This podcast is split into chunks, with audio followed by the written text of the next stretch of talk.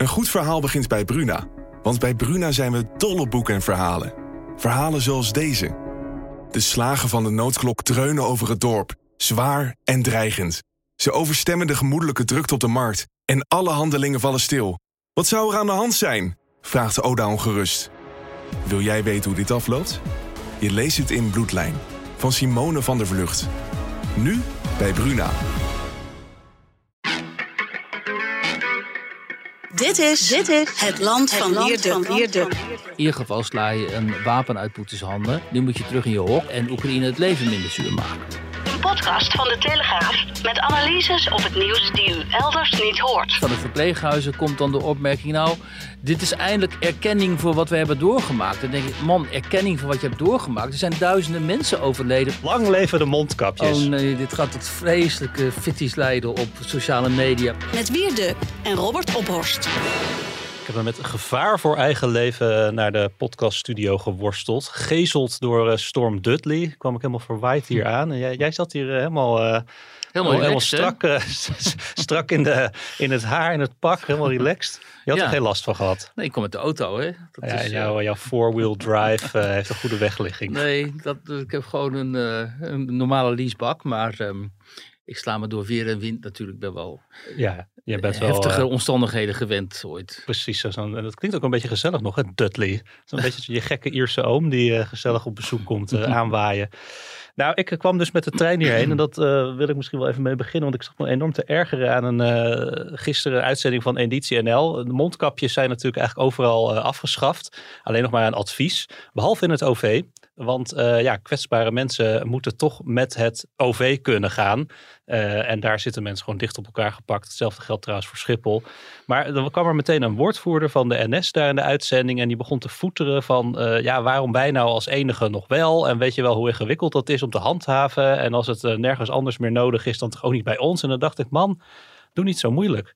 Ik vind het een uitstekend idee, die mondkapjes in het O V. Ik ga regelmatig met de trein, in tegenstelling tot jij misschien, Wierd, maar ik zit regelmatig in de trein.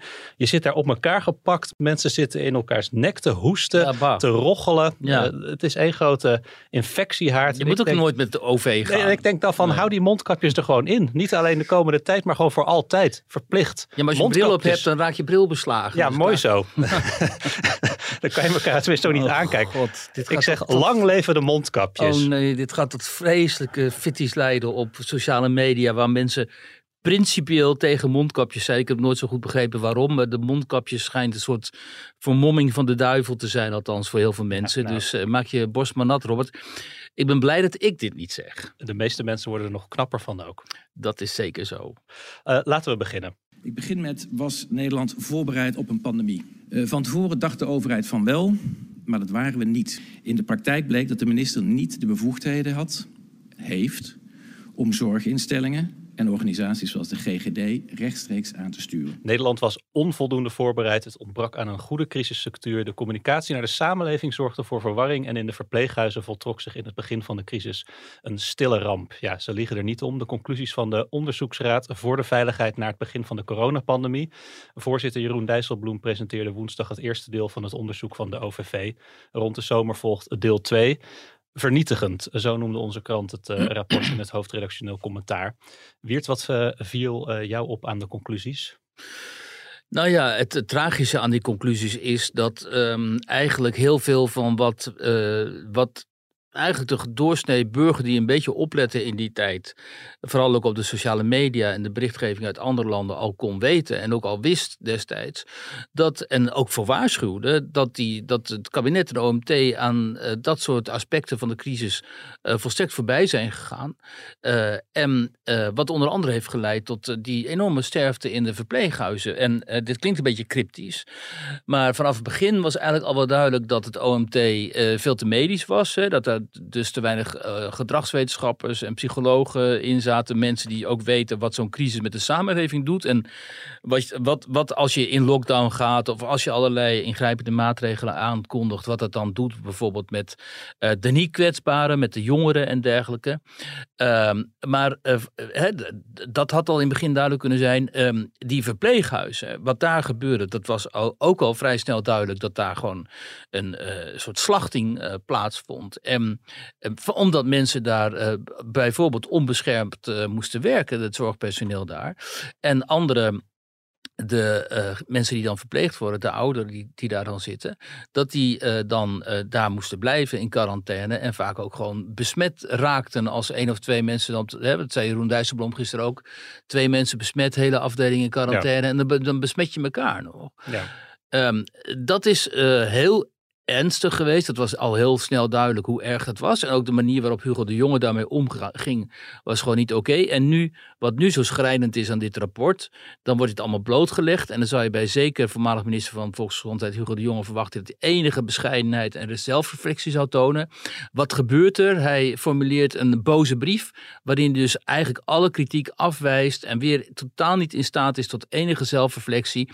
Uh, doet alsof zijn neus bloedt en alsof alles niet anders kon. En anders, als het niet anders kon, dan heeft hij altijd nog wel rekening toch wel gehouden met de scenario's die in het rapport staan beschreven. Ja, dus, want ja, hij, hem was uh, van tevoren gelegenheid gegeven om het rapport in te zien, de conclusies, en op ja. eventuele feit, feitelijke onjuistheden te wijzen ook. Hij heeft die gelegenheid uh, aangegrepen om een zes pagina's tellend uh, verweer eigenlijk te schrijven. Ja. Waarin hij punt voor punt uh, ja, zich verdedigt. Uh, een op opvallende reactie uh, noemde Dijsselbloem dat ook fijntjes. Ja, je zag dus Dijsselbloem onder andere bij Nieuwsuur zich nog inhouden. Hè? En maar overduidelijk was dat hij zich enorm zit te ergeren aan het ego van Hugo de Jonge. En ja, dat is toch... Deze hele crisis door is dat toch een bron van ergernis geweest hoe hij zich met zijn uh, bloemschoenen heeft opgesteld. Alsof het een soort feestje was waarin hij kon shinen. He, telkens zag je Hugo de Jonge weer ergens opduiken op de cover van een of andere glossy. Uh, als de redder des vaderlands. Uh, in een interview over die periode heeft hij letterlijk gezegd van uh, hij had het voor geen goud willen missen.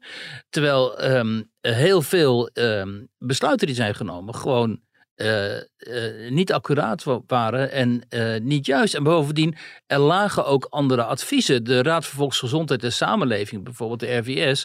die heeft al in mei tweeduizend twintig adviezen gegeven over hoe je hiermee om moet gaan. En, hè, en, en die zien nu al hun zorgen van destijds bevestigd in dit rapport. Er is gewoon helemaal niks mee gedaan met die adviezen.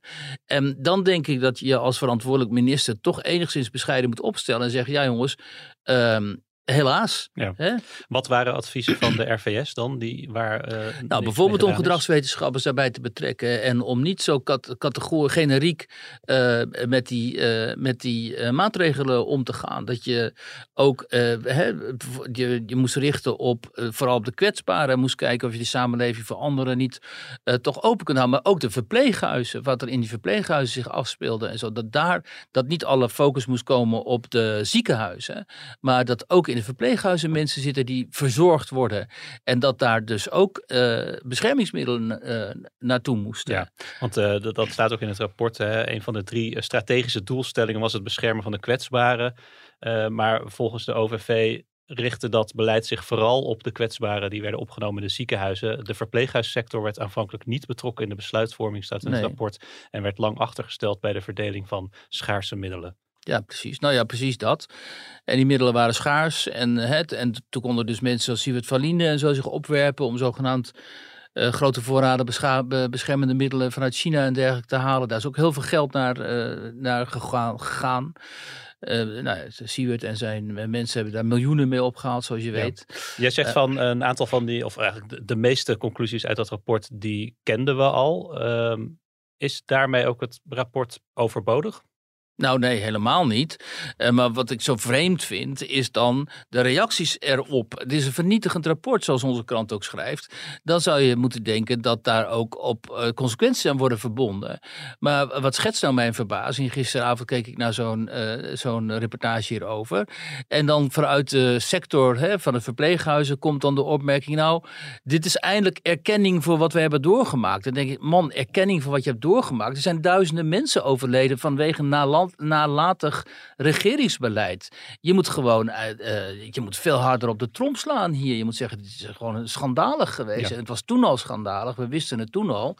En nu komt de bevestiging. Het is niet de erkenning, het is de bevestiging van, uh, van wat deze sector destijds al uh, wist en waar deze sector destijds al voor uh, waarschuwde. Dan moet je niet tevreden zijn met zo'n rapport als erkenning. Dan moet je zeggen, dit is een basis om, uh, om in ieder geval Um, Nou ja, je kunt van alles uh, bedenken, maar in ieder geval naar buiten te brengen. Desnoods de staat uh, hè, wegens nalatigheid aan te klagen. Ik weet niet of dat kan. Maar in ieder geval nog eens een keer je, je verbijstering van destijds te ventileren. En eh, ik vind nu dat ze, dat ze eh, wel heel, althans de, de manier die ik dan zag, mm-hmm. dat die wel heel uh, deemoedig uh, hierop reageren. Ja. Er worden een hoop uh, hete hangijzers uh, besproken. Uh, onderwerpen waar we het hier ook vaak over hebben gehad. Behalve de verpleeghuizen en de overheidscommunicatie gaat het ook over de besluitvorming rond uh, de mondkapjes bijvoorbeeld. De omstreden term groepsimmuniteit. Uh, de rol van het, uh, van het uh, O M T. De rol van de jongen. Uh, staan er ook nog nieuwe dingen in? Uh, uh, nieuwe feiten bedoel je? Ja. Uh, nee, want de meeste uh, uh, wisten we natuurlijk al. Alleen nu wordt dus officieel vastgelegd uh, hoe, uh, hoezeer dit, uh, die nalatigheid, zeg maar, of de, de verkeerde besluitvorming, of de manier, of de ontbrekende, goede, de, de ontbrekende communicatie. Vooral, uh, het, wat hier vooral wordt blootgelegd is dat er ontbreekt, een ontbrekende hiërarchie was. Wat ze hadden moeten doen, is iemand aanstellen. En destijds, hè, dan een beetje aantrekkelijk beeld is dan, je haalt gewoon een hoge officier uit de strijdkrachten, iemand die van wanten weet. En tegen diegene had gezegd moeten worden, jij wordt hier de baas voor alles. Jij wordt, gaat gewoon dit, deze hele crisis managen. Alles komt bij jou, op, uh, bij jou terecht. Jij bouwt een team en jij gaat de boel hier uh, aanjagen en... Um, De, en deze crisis uh, en, en de, de besluiten die moeten worden ja. genomen, die ga jij, ga jij managen. Maar dat is niet gebeurd. En wat je dan nu krijgt in dit rapport is de conclusie van er waren veel te veel schijven, men werkte veel te veel langs elkaar heen. Nederland is te gedecentraliseerd, althans die zorg. Ja, als er eens een keer van bovenaf iets besloten moest worden, dan kon dat ook niet. Dan kon dat niet, want dan, hè, je kunt niet tegen Groningen zeggen, jullie moeten net zo doen als tegen uh, medisch centrum in Groningen zeggen, jullie moeten net zo doen als medisch centrum in Leiden en zo. Dus daar had iemand boven moeten hangen met gezag en met, met ook niet alleen met het gezag, maar ook met de middelen, dus met de handvaten en met ook met de autoriteit om te zeggen, zo en zo gaan we het doen. En dit is een crisis, in deze, in deze crisissituatie gaan we het even helemaal anders doen dan dat wij in dit polderlandschap uh, gewend zijn. Maar ja, dat is niet gebeurd. Misschien ook omdat de premier en de minister van Volksgezondheid dachten, we kunnen hier ook goede sier mee maken natuurlijk.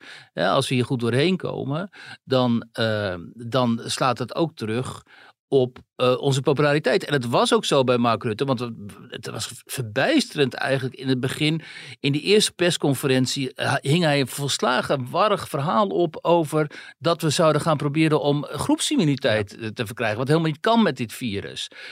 Uh, daar, kwam heel, daar kwam vanuit uh, medische hoek en zo, en mensen die wisten waar het hier om ging, kwam daar kritiek op. En vervolgens werd het onmiddellijk gecorrigeerd. Hè?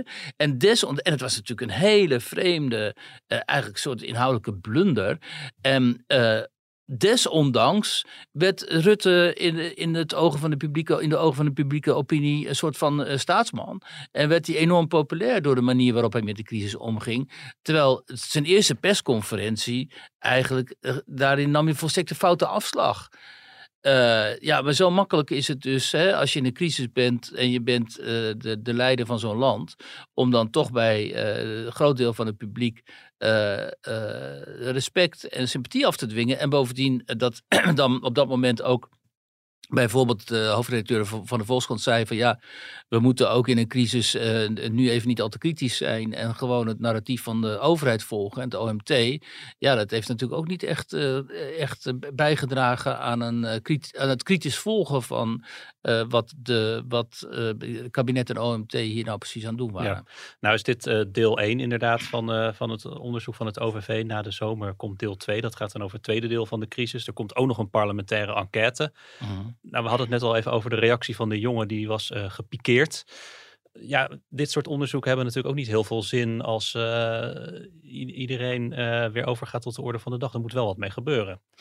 Zie jij daar genoeg aanleiding toe? Die parlementaire enquête moet nog kunnen. Nou, dan moet de parlementaire enquête uitwijzen. Maar we leven inmiddels natuurlijk in een land waarin uh, een kabinet kan aftreden vanwege toeslagenaffaire. En dan uiteindelijk gewoon terugkeert. Ja, dat is, in, in ongewijzigde ja, ook, vorm. Ook daar komt trouwens nog een parlementaire enquête over. Er komt nog een parlementaire enquête over de gaswinning. Ja, uh, ja het regent uh, enquêtes, commissies en onderzoeken ook wat dat betreft. Ja, maar dat is natuurlijk de kern van het probleem in dit land nu. Dat uh, uh, verantwoordelijk kun, hun verantwoordelijkheid kunnen ontlopen doordat er geen consequenties wordt, uh, worden uh, verbonden aan uh, overduidelijke falen. Ja. Rutte die uh, zegt, heeft vaak gezegd, hè, als er kritiek kwam of vragen over het uh, beleid, dan zei hij van, we, er zijn uiteraard fouten gemaakt, maar laten we, de evaluatie is voor een later moment. Nou, dit is ja. dan het eerste deel van die evaluatie. Dan hoop je natuurlijk niet dat hij straks zegt van nou, nu hebben we het geëvalueerd, nu gaan we weer door, het ligt achter ons. Er, er moet wel rekenschap gegeven worden ook. Maar jij twijfelt nou ja, of maar dat gaat d- gebeuren? D- ik twijfel zeer aan de, of dat gaat gebeuren, omdat, uh, uh, nou ja, net wat ik zeg. Je kunt in dit land uh, aftreden om, om, om iets uh, als, als kabinet en vervolgens uh, gewoon weer terugkeren. En, en die precedenten zijn allemaal gemaakt al. En dus die uitholling van onze rechtsstaat die in het buitenland, waar in het buitenland met toch wel enige verbijstering naar wordt gekeken, die hebben wij kennelijk met z'n allen al geaccepteerd. Het nieuwe kabinet Rutte zit daar nu al een tijdje. En we, en we horen er niks meer over. Behalve dan dat het kabinet, dit nieuwe kabinet, niet zoveel veel vertrouwen heeft bij de bevolking. Omdat die bevolking vergeet natuurlijk minder snel dan de mensen die in die bubbel uh, verkeren. Maar ja, we zullen het zien. We zullen zien wat het uiteindelijk uh, uh, oplevert. Maar vooralsnog heeft Hugo de Jonge is gewoon doorgeschoven naar een andere post in het, in het kabinet. Dus uh, daar voor hem, ondanks dat hij het in deze crisis uh, gewoon objectief niet goed heeft gedaan. Ook in empathisch opzicht en in zeg maar, de manier waarop uh, hij zich heeft geprofileerd ten opzichte van de, van de bevolking. En zeker van het deel van de kwetsbaren. Dat heeft hem helemaal niet geschaad. Hij, is nu, hij heeft nu een helm op en hij is nu minister van Woningbouw. Weet je? Dus dat, dat, dat kan hier allemaal. En dan, ja, uh, en dan ga je af en toe wel, wel je afvragen van... Um, Nee, dan ga je af en toe wel begrijpen dat heel veel mensen die ik dan spreek in het land uh, zich nogal machteloos voelen, niet meer weten op welke partij ze moeten stemmen en zich afvragen van hoe is dit allemaal mogelijk in Nederland um, en hun vertrouwen terug te winnen door de politiek. Uh, dat wordt nog een hele uitdaging, laat ik het zo zeggen. Waar was Wierd? Tussen de vliegtuigen op Schiphol was je deze week om te spreken met de mannen. Tenminste, volgens mij waren het uh, enkel mannen van uh, Hart voor, hu, Hart voor Humor. Een uh, cabaretgroep die de, het truttige Nederlandse cabaret wil opschudden. En uh, die met name optreedt in de zogenaamde Q R-loze samenleving. Dat moet je even uitleggen wat nou precies hun publiek is. Uh, nou, hun publiek zijn natuurlijk voor een heel groot deel uh, mensen die uh, zich niet laten vaccineren. Uh, die zich gemarginaliseerd voelen en die zonder die Q R-code uh, nergens naar binnen komen. En die zijn uh, de afgelopen maanden hun eigen bijeenkomsten uh, gaan organiseren. En dat gebeurt dan in boerenschuren of bij mensen thuis of uh, zelfs in kelders en garages en zo. Of uh, een café dat zich dan even tot Q R-loos café uh, laat omdopen en zo. En deze cabaretiers die uh, zijn daarop ingesprongen. Nou ja, die zijn er niet zozeer op ingesprongen. Jonathan Crispijn, de, de oprichter hiervan, die heeft op een gegeven moment vorig jaar, toen hij in de halve finale van het Groningen Cabaret Festival stond, en toen de Q R-samenleving vorm ging krijgen, heeft hij besloten, ja, ik wil hier niet aan meedoen, want ik, uh, ik ben principieel tegen die Q R-code. En toen is hij uh, voor de halve finale uh, is hij gestopt. um, Uh, en toen dacht hij, weet je wat, uh, dan ga ik het zelf wel anders doen, zonder Q R. Uh, dat heeft hij, uh, uh, en toen hebben zich ook uh, collega's bij hem gemeld. En sindsdien zijn ze dus dat collectief Hart ja. voor Humor. En uh, ja, worden ze gevraagd om overal in Nederland op te treden. En inmiddels al een keer of vijftig of zo hebben ze opgetreden. Is het uh, humor voor en door uh, ongevaccineerden? Wat, wat, wat, uh, wat, wat voor soort grappen hebben we het dan over? Nou, is het andere het humor gewoon, dan? Nee, het is gewoon stand-up comedy natuurlijk. En ze maken gewoon dezelfde grappen als anderen. Alleen, wat zij wel zeggen is uh, dat zij... Althans, en, en het zijn nu een man of zeven, acht. En een deel van hen is wel wat harder... Uh, en uh, minder, in ieder geval veel minder politiek correct dan wat tegenwoordig voor stand-up comedy en cabaret uh, doorgaat. Want uh, zij zeggen wij willen niet alleen uh, willen, verzetten wij ons tegen die Q R-pas, uh, maar uh, ook tegen die woke uh, terreur daar die ook al in de cultuur in Nederland huishoudt. Uh, hè? En zij maken grappen die, die mensen als Peter, pa- Peter Pannenkoek of weet die Peter. Peter Pannenkoek. En dat ze mensen niet zo snel zullen maken. Omdat uh, ja, die moeten toch op een gegeven moment uh, in de, de, de, de oudejaarsconferentie van de publieke omroep kunnen doen. Um, ja, en dat moet je, dan zijn bepaalde thema's natuurlijk onaanraakbaar. En dat, kijk, dat is wel wat zij zeggen. Kijk, die, die bestaande cabaretiers en zo, uh, mensen als Hans Teeuwen en dan natuurlijk uitgezonderd. Ja, die, maar iemand als Martijn Koning of zo, dat soort types. Ja, die, die zijn alleen maar bezig natuurlijk met besje van Wilders en tegenwoordig uh, vooral uh, Thierry Baudet. En die zullen zich niet zo snel wagen aan het belachelijk maken van uh, al die uh, wokengekte en zo. En dat doen zij wel. Hè? Dus, dan, um, uh, dus in die zijn ze veel minder uh, politiek correct. Willen zij ook echt een alternatief zijn voor die woke. Uh, Toemler en zo vinden zij ook al heel erg woke. En, uh, en dat is natuurlijk wel leuk, omdat dat ook heel erg nodig is. Want al die brave uh, cabaretiers van tegenwoordig, het is natuurlijk gewoon verschrikkelijk saai. En zometeen eindig je in een land waar alleen uh, Claudia de Breij nog uh, kan optreden met al haar open deuren en clichés en zo. Ja, en daar wil je toch wel heel graag af en toe een beetje wat ruiger uh, tegenwicht tegen zien. Dat, dat, dat, tegenover dat uh, deugmateriaal. Ja. ja, want de, uh, veel van de coronamaatregelen die zijn nu afgeschaft en uh, worden uh, volgende week verder afgebouwd. Blijft er dan wel genoeg publiek voor hen over? Nou ja, wat zij zeggen is, uh, wat zij leuk vinden is dat dus een hele nieuwe infrastructuur is ontstaan. Hè, dat er gewoon mensen zijn die zeggen, joh, uh, kom even uh, volgende week bij mij thuis optreden. Dan zit er daar een man of dertig of zo in de huiskamer, twintig. Uh, ja, en dan, dan doen ze dat ook. Uh, of in een uh, garage. En uh, ze zeggen, dat vinden wij hart, hartstikke leuk. Dus we willen graag dat dat uh, blijft bestaan daar. Op Schiphol, Rijk, waar ik was, daar hebben ze ook een ruimte waar dan uh, mensen uh, hen kunnen uh, bekijken uh, of naar hen kunnen komen luisteren. Op donderdagavond is dat, meen ik. Dus het is een beetje een soort underground, wel subcultuur geworden. Uh, um, Dankzij uh, ook wel de, die corona. En het is niet zo dat zij nou wappies zijn. Hè? Ze maken ook grappen over, over wappies. Hè? Die ene jongen die zegt dan van, die heeft dan zo'n grap van uh, die TikTok-filmpjes waar mensen dan hun prikplek laten, prikplek laten zien waar dan zo'n sleutel aan hangt, weet je wel. En dat die zegt van, ja kijk, uh, dit is toch wel onomstotelijk bewijs dat we nu allemaal magnetisch worden als je laat uh, vaccineren. En, maar dus uh, ze maken die mensen ook belachelijk. Maar ja, ze zeggen, ja, die mensen vinden dat helemaal niet erg. Want die zijn wel gewend om, uh, om, uh, om, om op een veel, veel zwaardere manier uh, bekritiseerd um, te worden. Maar goed, zij zeggen, de geest uit de fles, het oude normaal komt toch niet terug.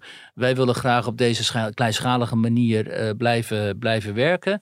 En bovendien Jonathan Crispijn, de oprichter, die denkt ook dat die coronapas uh, helemaal niet verdwijnt, maar uiteindelijk toch wel boven de markt zal blijven hangen, omdat als in de herfst bijvoorbeeld een nieuwe mutant van het virus het, of een variant van het virus uh, optreedt, dat uh, dan al die rest- de restricties waar we zo'n last van hebben gehad wel weer uh, in werking uh, zullen treden.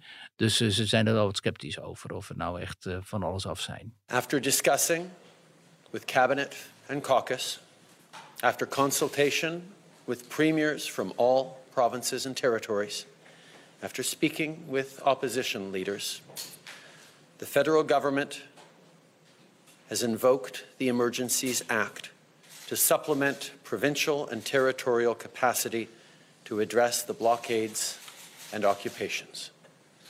Ja, hier in Nederland duurde het een halve dag dat een groep truckers uit protest tegen de coronamaatregelen het centrum van Den Haag blokkeerde. Maar in het Canadese Ottawa wordt al bijna drie weken gedemonstreerd door een grote groep vrachtwagenchauffeurs en sympathisanten.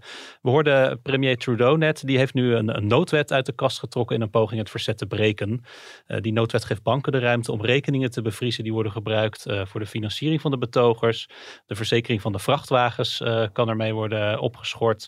En agenten en politie krijgen meer ruimte om uh, mensen aan te houden en te beboeten. Volgens Trudeau is dat ook hard nodig, want de protesten vormen inmiddels een gevaar voor de nationale veiligheid en de economie.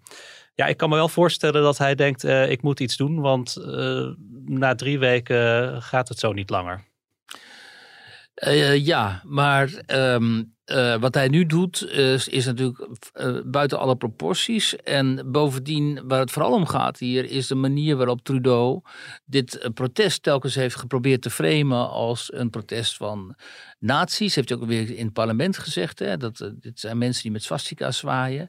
Uh, xenofoben, uh, racisten en uh, noem maar op. En uh, uiteindelijk uh, slaagt hij er dus maar niet in om met deze demonstranten een soort van gesprek aan te gaan, waardoor de boel kan deescaleren en uh, zij ook uh, um, bereid zullen zijn om hun, uh, de manier waarop zij zich uiten aan te passen.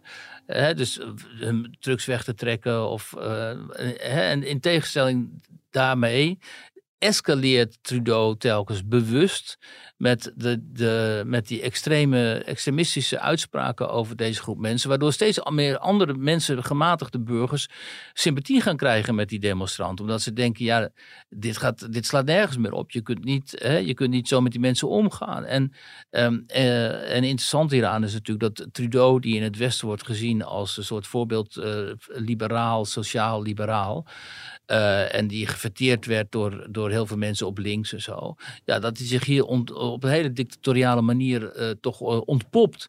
Hè? En um, uh, die, die, die uh, giften, die financiële giften die voor deze mensen werden opgehaald, dat hij die... Uh, Dat hij, die, dat hij ervoor gezorgd heeft dat hij... Nou ja, die, heeft, die hebben ze gewoon gestolen eigenlijk. Hè? Ze hebben gewoon onmogelijk gemaakt. Die, die financiële lijn hebben ze doorgeknipt.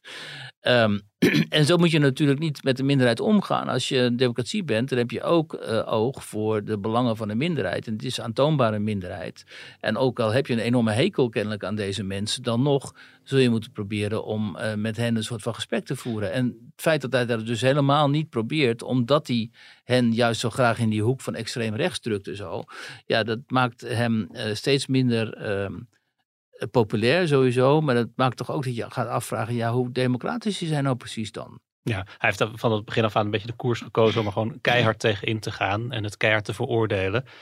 Is er dan nog een weg terug nu? Want ik bedoel, als je nu met een noodwet zwaait, die moet geloof ik nog door het parlement uh, worden goedgekeurd. Maar uh, ja, uh, hij kan moeilijk uh, morgen dan daar tussen die truckers gaan staan om het met gesprek met hen aan te gaan, zou je zeggen. Ja, ik zou zeggen, ik weet niet of je dat gedaan, volgens mij heeft ze dat nog niet gedaan. Ik zou zeggen, probeer dan uh, uh, iemand te vinden die uh, boven die partijen staat en die probeert uh, met die mensen in gesprek te gaan.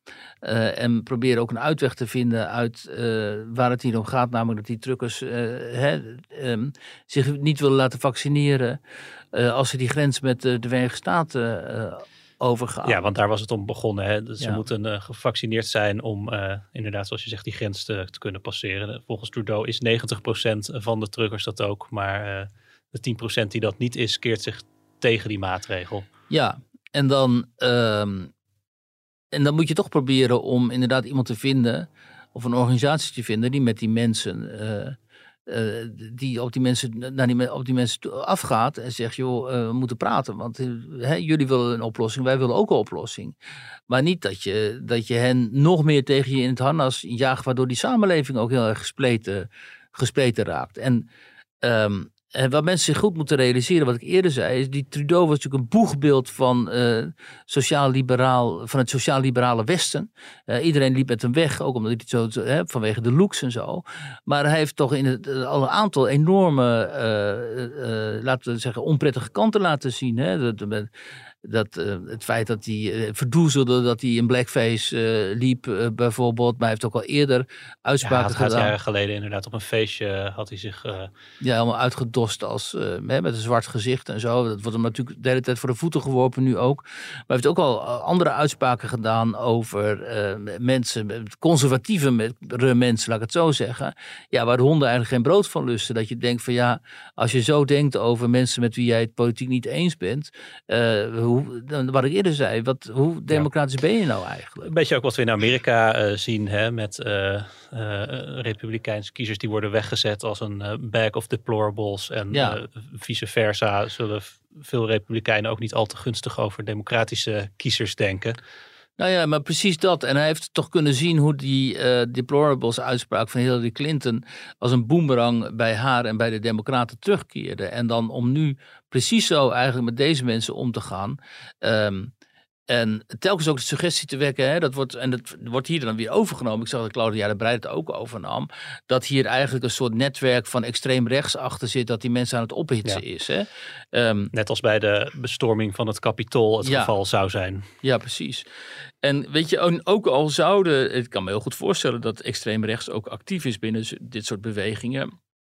Omdat die gebaat zijn natuurlijk bij maatschappelijke onrust en zo. Maar ja, je kunt niet, als je de, de filmpjes ziet van de mensen die daar aanwezig zijn bij die protesten, kun je gewoon niet volhouden dat het allemaal nazi's zijn. Want dat is niet zo. Er zijn gewoon gezinnen, families, mensen met kinderen.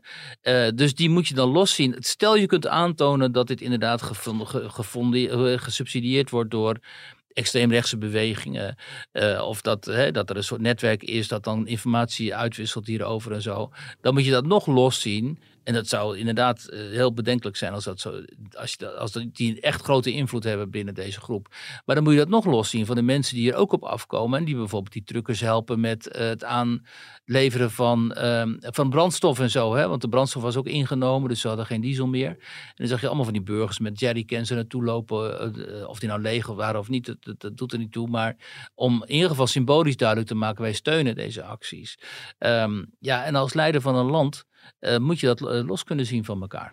Das will ich doch sagen. Für meine Generation ist Krieg in Europa undenkbar geworden. Und wir müssen dafür sorgen, dass das so bleibt. Es ist unsere verdammte Pflicht und Aufgabe, als Staats- und Regierungschefs zu verhindern, dass es in Europa zu einer kriegerischen Eskalation kommt.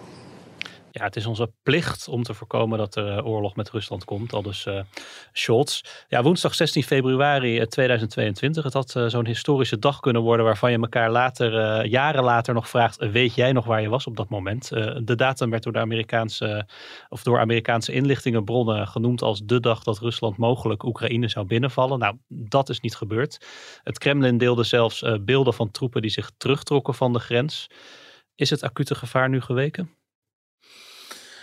Um, dat, nou, dat weten we niet, omdat uh, ondanks dat die Russen de beelden lieten zien van terugtrekkende materieel en uh, troepen, uh, aan de andere kant zeggen de uh, Amerikaanse inlichtingendiensten dan weer dat de Russen nog steeds bezig zijn met de troepenopbouw daar uh, in die delen van uh, Rusland, die grenzen aan, uh, aan de Oekraïne en ook in Wit-Rusland. Um, Dus weten we dat niet. Um, maar we zijn wel inmiddels in een ander stadium aangekomen. Omdat, um, kijk, wat de Russen in eerste instantie wilden, is dat ze gehoord werden over hun uh, veiligheidsbezwaren. En die bestaan eruit dat ze niet willen dat voormalige, nog meer voormalige Sovjet-republieken dan de Baltische landen uh, lid worden van uh, de NAVO. En dat daar uh, in, in Oekraïne, in die omstreden gebieden daar, dat die Minsk-akkoorden worden uitgevoerd. Um, Uh, nou, aanvankelijk voelden Russen zich helemaal niet gehoord. Toen gingen ze dreigen. En opeens stond het Westen op zijn kop. Zo van, oh, oh, er dreigt een derde wereldoorlog en zo. En nu is een hele stoet aan Westerse leiders uh, ofwel naar Moskou gegaan, zoals Olaf Scholz, of uh, ze hebben met Poetin gesproken. Dus ja, die Russische leiding is in ieder geval serieus genomen. Aan die hele lange tafel kom je dan te zitten. Ja, dan kom je aan die lange tafel te zitten. Dat dan op, de, op Twitter wordt het dan een hele leuke schommel en zo. En dan zie je de Poetin en, en, en Macron schommelen. Um, En uh, de Olaf Scholz in die persconferentie na die ontmoeting met Poetin, hoewel die heel erg low energy was, maar dat is hij altijd, maar zei hij toch wel een aantal behartenswaardige, behartenswaardige dingen. Ten eerste natuurlijk, hè, van het is onze verdammte plicht om uh, te, ervoor te zorgen dat de vrede in Europa bewaard blijft. Dat vinden Duitsers, zien het ook zo, omdat ze zichzelf nog altijd schuldig achten aan uh, dat geweld in de Tweede Wereldoorlog, ook ten opzichte van uh, de Russen en andere inwoners van de voormalige Sovjet-Unie. Uh, maar ook zo langzamerhand komt er wel een soort van beweging, geloof ik, over die wens van Oekraïne om dan uh, tot de NAVO toe te treden. Want je hoort steeds meer, vaker hoor je uh, mensen zeggen, analisten, maar ook bijvoorbeeld uh, Oekraïense uh, of, officials wel, uh, dat het inderdaad, als, als die dreiging zo blijft, dat de Oekraïne dan moet overwegen om die wens uh, in ieder geval even op ijs uh, te zetten of misschien helemaal in te trekken. Wat heel verstandig zou zijn. Uh, aan de ene kant onverstandig, omdat je dan toegeeft aan Russische intimidatie en dreigementen, maar aan de andere kant verstandig, omdat dan in ieder geval sla je een wapen uit Poetins handen. En dan zou je dan kunnen zeggen, luister eens, dit is een concessie, dus ook de enige concessie die wij gaan doen. Nu moet je terug in je hok en, uh, uh, uh, en Oekraïne het leven minder zuur maken. Uh, nou, dat zou kunnen. Um, Aan de, want aan de andere kant, en dat is telkens het probleem hier natuurlijk, het Westen kan wel zeggen, joh, wat er nu wordt gezegd over het Westen bijvoorbeeld is, Poetin heeft eigenlijk helemaal niet bereikt wat hij wilde. Het juiste tegendeel, want het Westen is verenigd. Zelfs Europa en de Verenigde Staten staan weer uh, schouder aan schouder. Uh, er zitten inmiddels liggen er meer troepen, Westerse troepen in Oost-Europa dan Uh, voordat dit, deze crisis uh, begon. Hè, en de wens, de eis van Poetin was nou juist dat die troepen zich zouden terugtrekken uit die landen van het voormalige Warschau-pact. Dus uh, Poetin heeft zich eigenlijk in de voet geschoten. Maar daar ben ik het helemaal niet mee eens. Omdat uh, Poetin kan altijd nog zeggen van, hè, als hij gezichtsverlies dreigt te leiden, kan hij altijd nog besluiten om Uh, die oostelijke Oekraïne, dus de, de, de Donbass uh, in te trekken.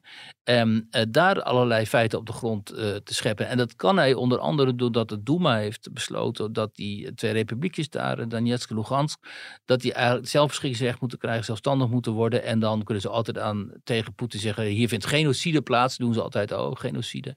We mogen onze taal, het Russisch, niet spreken en onze mensen worden uitgemoord en zo. Dan krijg je van dat soort verhalen. En dan kan Poetin zeggen, oké, okay, we schieten hen te hulp. We trekken, we gooien, we daar met troepen naar binnen. Ja. En dan, wat doet het Westen dan? Uh, nou, dan doet het Westen helemaal niks. Omdat, uh, en dat is het probleem van het Westen nou juist en van de NAVO. Uh, omdat Oekraïne geen, geen NAVO-lid is, Uh, zal, uh, zullen wij hen uh, niet met wapens en uh, troepen uh, gaan helpen. Omdat wij niet willen dat een Nederlandse of een Duitse soldaat sneuvelt voor de Oekraïne. Dus, um, dus Poetin heeft altijd nog Uh, de mogelijkheid om op die manier te ageren en weer een nieuw uh, feit op de grond uh, te, te, te scheppen, waar wij dan weer op moeten reageren. En dan, ja, dan hebben we de san- mogelijkheid van sancties en zo. We kunnen Rusland, als we willen, totaal uh, kapot sanctioneren, vooral die oligarchen rond Poetin en zo. Maar ja, dan kan Poetin weer zeggen, dan lever ik jullie geen gas meer. Jammer ja. dan. Ja, want uh, jij zegt uh, over Duitsland, die spelen historisch gezien ook altijd een, een, een rol uh, waarin een schuldgevoel een grote, ja. grote rol speelt. Maar uh, Duitsland heeft ook uh, zijn hele, al zijn kerncentrales ontmanteld is, en is meer dan ooit afhankelijk van Russisch gas. Speelt dat ook nog een rol in uh, de manier waarop zij opereren in deze crisis? Ja, tuurlijk. En er zijn andere landen die, bijna, die nog afhankelijker zijn van uh, Russisch gas, zoals Oostenrijk bijvoorbeeld. Dus ja, als, als, Poetin, uh, als, we, als het Westen Poetin te zeer bruskeert, of nou ja, uh, als we geen enkele concessie doen, Uh, en dat is de machtspolitiek die hij bedrijft. Als we geen enkele concessies doen, dan uh, kan hij zeggen, oké, okay, dan lever ik jullie dat gas niet en dan lever ik het wel aan China, hoewel ik nog moet zien hoe hij het dan naar China moet krijgen. Uh, en, uh, Plus dan heeft hij eigenlijk geen machtsmiddel meer, behalve een militair machtsmiddel natuurlijk. Maar ja. Maar wij hebben dat uh, ook niet, omdat wij niet, kijk, en, en we houden wel die landen zoals Oekraïne en Georgië, die worst van het uh, toekomstige NAVO-lidmaatschap uh, voor en ook uh, hè, toetreding op den duur tot de E U. Alleen we zijn niet bereid om dan nu uh, hen ook te verdedigen met, ja. met, met wapens. En dat blijft ook zo, denk jij? Uh, ja, ik denk dat uiteindelijk het toch op neerkomt dat, uh, dat het... Uh, waarschijnlijk komt de oplossing toch uit uh, andere interpretatie of uh, de, de toezegging van Oekraïne dat ze die Minsk-akkoorden op een uh, beter zullen nakomen. Uh, en dat uiteindelijk toch ook uh, concessie zal worden gedaan dat uh, Oekraïne ofwel nu afziet van NAVO-lidmaatschap, de wens van NAVO-lidmaatschap of uh, in ieder geval voor de komende Uh, jaren, maar of dat nou ook echt zo gecommuniceerd zal gaan worden, dat is nog ja. maar de vraag, omdat dat toch een, toch een belangrijke concessie zou zijn aan, aan Rusland. Um, en doen we dat allemaal niet, doen we geen enkele concessie, ja, dan zal Poetin uh, inderdaad een stap moeten zetten. En die zal hij dan ongetwijfeld daar in die Donbass doen. En uh, het lijkt me niet dat hij Uh, Uh, Kiev en Kharkov en zo gaat bombarderen. Mocht dat wel het geval zijn, dat we toch wakker worden en opeens blijkt de hoofdstad Kiev te worden gebombardeerd door de Russen, dan kun je zeggen dat de factie in het Kremlin die van zichzelf, uit, van zichzelf al tamelijk gestoord is, namelijk uh, uh, die mensen die denken, weet je wat, die derde wereldoorlog die komt er toch, dus laten we maar zo snel mogelijk dan uh, uitroepen, dan zijn we er ook weer van af. Dus uh, hele zelfdestructieve types, uh, die bestaan daar in Rusland en die hebben ook wat toegang af en toe tot, tot de macht. Hè. Mensen als die Alexander Dugin en zo, die een soort van genoegen scheppen in dit soort uh, apocalyptisch eschatologische manieren van denken en Uh, en ook bereid zijn om uh, gewoon de wereld in het verderf te storten. Ja, die Russen heb je nu eenmaal. Uh, dan zouden die de overhand hebben gekregen. Maar daar geloof ik niks van. Omdat uh, Poetin niet zo is. En de mensen om hem heen. Het zijn toch ook allemaal gewoon vooral uh, oude K G B'ers en zo. Die zijn toch wel geneigd om rationeel te handelen en zich niet door dit soort versterkte hysterische emoties te laten meeslepen. Het land van de luisteraar. Ik heb het gevoel dat we vandaag en morgen helemaal niets meer te vertellen hebben. Echt woedend, ja, serieus. Ik kan me zo kwaad om maken dat ze zo dom zijn. Ze doen ook geen bliksem, helemaal niks. Waar gaat ons Nederland naartoe? Ja, zit je te luisteren en denk je, ik wil ook iets aankaarten, ik wil iets kwijt, ik wil een vraag stellen, een opmerking maken. Dat kan allemaal in deze rubriek en dat kan door te mailen naar podcast apenstaartje telegraaf punt n l. Dat heeft onze vaste luisteraar Richard Hofmeijer uit Heerde ook gedaan. Hij wil het uh, nog even hebben over de uh, Q R-code en de coronapas. Uh, daar hadden we het in een van de vorige afleveringen over dat die... Uh, lijkt te verdwijnen. Uh, tenminste, dat heb ik gezegd. Uh, daar heeft Richard zo zijn twijfels bij. Die zegt van, uh, ik geloof dat helemaal niet. Nou, er zijn heel veel mensen die dat helemaal niet geloven. En, uh, en dat, die baseren dan, zich dan vooral op het... Um... op het uh, instand houden van die spoedwet, noodwet. Hoe heet, hoe noemen we het ook alweer, spoedwet? Um, uh, waardoor zeggen zij, denken zij, uiteindelijk de overheid altijd weer... Als, het, als de overheid denkt dat dit nodig is... dat soort beperkende maatregelen als waarvan we de afgelopen twee jaar getuige zijn geweest... Uh, weer opnieuw kan invoeren. Ja. En uh, een heel groot deel van de, de... Nou ja, heel groot deel. Maar in ieder geval de mensen die zeg maar op Forum voor Democratie en Van Haga en zo stemmen... Die zijn ervan overtuigd dat die Q R-code een opmaat is naar een, uh, naar een, een, een digitale samenleving. Nou ja, een digitale controlestaat, zoals mm-hmm. in China. Hè, met met zo'n uh, kredietsysteem waarin je dan gecheckt wordt. Uh, en, of je je C O twee wel gecompenseerd hebt uh, vandaag. Ja, precies, dat soort, dat soort dingen. En of je wel, hè, en als je over, overtredingen, als je zeg maar... overtreding, over de, de politiek correcte liturgie overtreedt uh, qua klimaat en andere zaken en zo. Dat je dan allemaal minpunten krijgt en bij een bepaalde score dat je dan ook uh, dat gaat voelen. En dat je, hè, zoals in, geshamed gaat worden en zo. Dat zien ze allemaal voor zich. Nou, ik ben zelf in China geweest. Ik heb dat wel gezien op kruispunten. En dan zie je zo'n billboard. Dan zie je opeens van die grote portretten opduiken. Uh, van mensen die dan inderdaad uh, overtredingen hebben gemaakt. Een bepaald aantal negatieve punten hebben behaald. En die worden dan publiekelijk daar uh, geshamed. Dat zijn gewoon burgers die dan uh, ja, dat zijn publiekelijk gewoon, dus, worden geshamed. Precies, gewoon burgers die dan uh, de, de, he, tegenover staan van de rest van zo'n stad. Uh, daar publiekelijk gewoon uh, te schande worden gemaakt. En nou ja, de, de, de Chinezen hebben daar natuurlijk een uh, traditie in. Tijdens de cultuur revolutie moesten mensen ook met van die borden uh, om hun nek rondlopen waarop dan stond ja. dat ze een te- hè, vijand van het volk waren en zo. Ik denk ze... inderdaad niet dat er iemand is uh, te vinden die uh, hier openlijk voor is. Uh, maar het aanhouden van de mogelijkheid van een coronapas. We hebben net dat O V V-rapport besproken waarin uh, een van de conclusies was dat Nederland niet goed voorbereid was op een, op een uh, uh, gezondheidscrisis. Nou, dan lijkt het me ook handig om dan in de toekomst wel in ieder geval dit soort uh, middelen te kunnen inzetten. Mocht dat nodig zijn, nou, mocht het effectief blijken. Uh, ja, maar ja, je kunt in die coronapas dus allerlei uh, gegevens uh, verwerken waarvan jij als burger misschien liever niet hebt dat die zo snel uh, bij de overheid uh, bekend kunnen zijn. En dan zeggen de... de De tegenstanders van dit soort complottheorieën noemen ze dat dan. Van joh, via Google en Facebook en zo is sowieso al alles over jou bekend. Dus uh, wat doe je nou moeilijk? Maar ja, dat betekent niet dat je dan daar nog eens een extra laag bovenop moet leggen, toch? Waarvan de overheid uh, het eventueel ook uh, misbruik kan maken. Dus ik snap die bezwaren wel. Alleen, uh, en ik snap theoretische bezwaren wel. Alleen, ik vraag me af hoe deze mensen er nou zo van overtuigd kunnen zijn dat er ook werkelijk dit complot achter die Q R-code en achter die coronapas zit. Hè? Iemand als Thierry Baudet die de hele tijd maar herhaalt van joh, uiteindelijk gaat het die kant op en jullie zijn allemaal blind, jullie zijn allemaal schapen dat je niet ziet dat dit aan de hand is en dat we allemaal hè, radartjes worden in een, die controlestaat van het World Economic Forum en zo.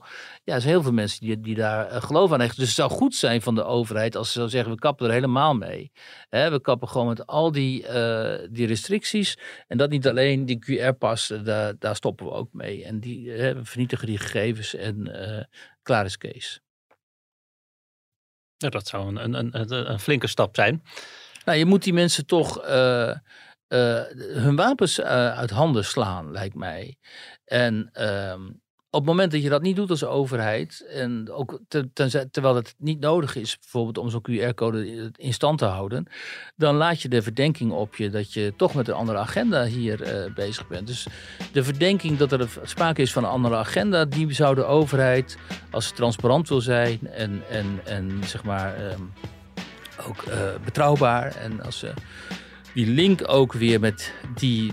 dat deel van de burgerij dat op drift is geraakt, als ze die wil herstellen, dan zouden ze dat moeten doen, denk ik, ja. Zit je zelf te luisteren en denk je, ik wil ook iets aankaarten? Mail dan naar podcast punt telegraaf punt n l. Uh, Wierd, ik dank jou uh, hartelijk. Jij ook, dankjewel.